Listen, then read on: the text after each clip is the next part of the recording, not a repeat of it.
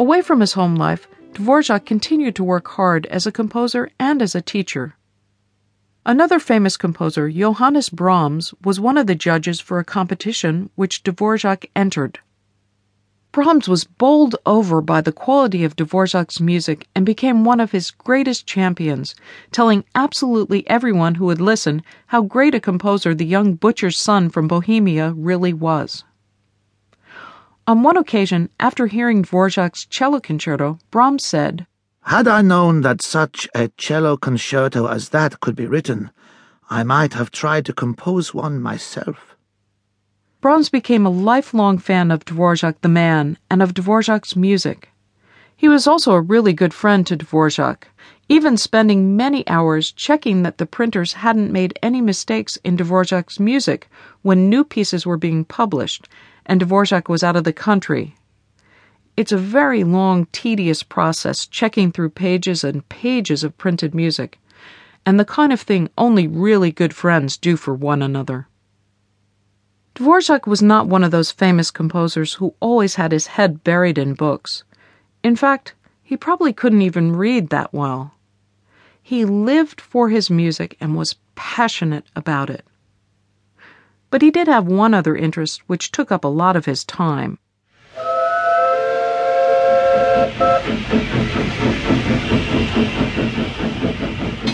He was a train spotter. In fact, he was more than just a train spotter. He was absolutely mad about trains and everything to do with them. One of his biggest regrets in life was that he hadn't invented the locomotive engine because he felt that it was one of the greatest creations of all time.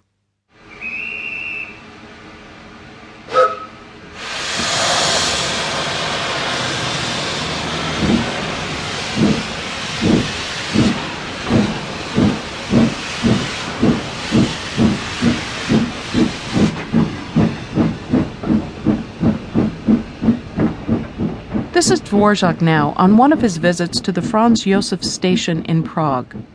He loved to stand there watching the hustle and bustle of people rushing to catch trains that would take them to faraway places across Europe. He loved the smell of the coal fires that heated the water into steam, which in turn drove the pistons that made the engines run along the tracks.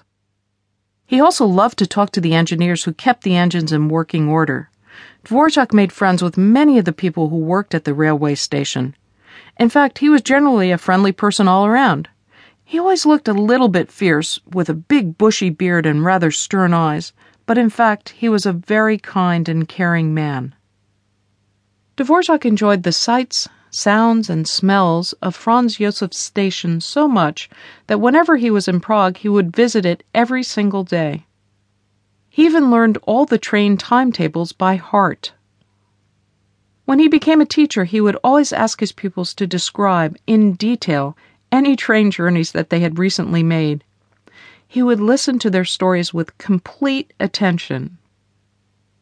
Dvorak is known as a nationalist composer. That means that he wrote music which included particular sounds and even melodies and harmonies that came from the country where he was born.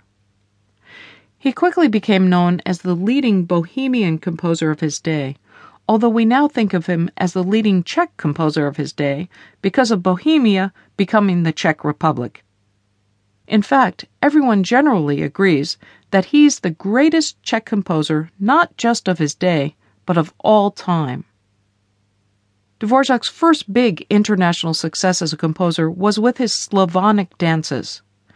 These sound like some of the traditional tunes and rhythms which the people of Bohemia would dance to when they were out having a good time on a Saturday night. But no way was their musical appeal just limited to the borders of Bohemia. They became